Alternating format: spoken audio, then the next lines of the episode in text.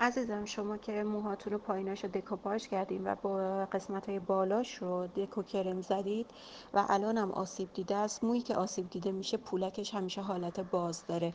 یعنی وقتی شما موهاتون رو رنگ می‌کنید این پولک ها به حالت اولیه فرزای موتون به حالت اولیه بر نمیگرده بسته نمیشه و با شستشو رنگ ها از موهاتون خارج میشه.